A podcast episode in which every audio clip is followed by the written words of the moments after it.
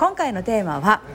えー、と天とか宇宙とかからメッセージとかビジョンを得てその通りに生きる人っていますけども、美穂さんはどうなんですか、何やってるんですかってことに関してです。銀河のシャーマンのもちゃみほです。そして星の子あやちゃんです。以上のふたりでお送りしてまいります。えっとあやちゃん、質問があるんですよね。あ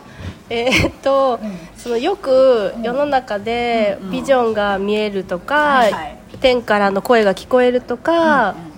あの予言できるってとか、うんうんうん、そういう人なんか聞こえる見える系の人って、うんうん、その通りに今日はこれしましたとか、うんうんまあ、人生をそういう計画にしてるみたいなイメージとかがあるんですけど、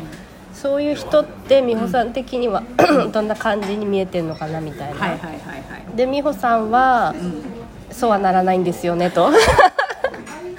ですね、なんかスマホ水没してるしねはい、まずそういうことに関して言うんであれば、まあ、もちろんねビジョン通りに生きるとか、そのガイドとかハイヤーセルフに相談しながら生きるっていう人たちもいらっしゃるんですけれども、それは一つの、まあ、修行の状態だったり、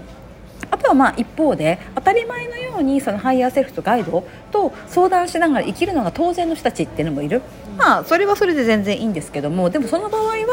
今日は何時に起きて何をして何を食べてほうれん草を食べて、えー、と海辺に行って瞑想さんじかんしなさいみたいな、そういう具体的な指示ではないです。今目の前にあるパスタに集中しなさいとか、今風の音をあの真剣に聞いて風の中に同化しなさいとか、目の前にあるそのさんこの棚の中にある種の幾何学的な真理を見なさいっていうことはもちろんありますよ、あるんですけれども、まあ、どちらかというと今に集中し、目の前にあるものをあの受け入れ、そこにあるものをあの 信じな、信じなさいというか、あの味わいなさいっていう方があの正しくって、あの今日の予定表をお渡しします、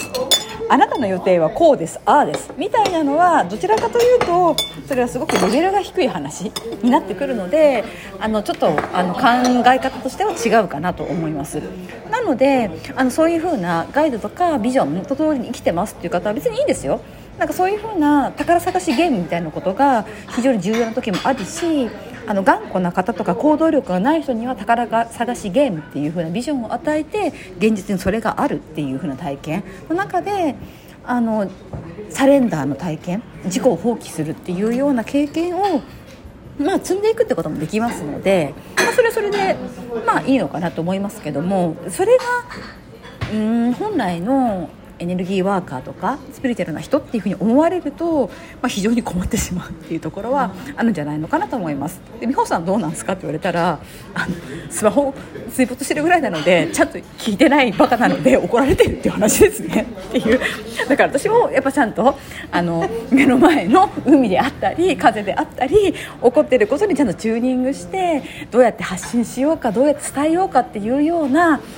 自分が今体験していることを伝えることにあのフォーカスを与えるんじゃなくて、まず伝える自分伝えるじゃなくて自分が感じることに集中して、溢れたところであの伝えたかったら伝えるっていうことをやればいいのに、この人は頭が悪いのでそれができなかったのであのスマホが水没させられましたっていう、まあ、そういうふうなね必然として起こってきたことと思っていただければいいのではないかと思います。あやさんどうでしょうか。はい、よくわかりましたよくわかったんですかそれはよかったですえーと、なのであの起こることとしてはやっぱりうーんどうしてもあの人っていうのはそのビジョンとか特別なメッセージっていうものがあると、なんかすごくキラキラしくって、しかもそれが予言的なものだったりするとみんなより引きつけられると思うんです。これからこういうことが起こります、あのこういうふうな症状っていうのは実はこれこれこういうあの企みとか理由があってですっていうとみんなすごく惹かれると思うんですけれども、でもなんかそういうふうな華々しい物質的なものってっていうのはどちらかというと幻惑的な幻想的な要素が強いし、あなた方の人生にちゃんと立ち向かわせるあの要素があるのか、だからあなたが、うん、ある種の支配システムから逃れようっていう時にこれこれこういう被害がありますよっていうと、あのあ美味しそうっていうと、うん、多分みんな逃げちゃう、そうそうそうところがあると思うので、逃げさせないためにもきっちり自分にとってあの必要なものは何なのかっていうことを気づいていただくっていうことが大事だと思います。そうね、目の前にあのトマトのピザがあって徐々に近づいて、あ、もう召し上がってください、はい、っていうところがあるんですけれども、だからあのそのビジョン派の人たちはある種あの初心者コースをやってくれてると思った方がいいかと思います。うん、分かりやすくって、これこれこういうことがあってこういうことをやってここに行ったらばこんなことが起こりました、ヤッホーヤッホーみたいな感じで初心者コースとしてとても親切ではないかと思います。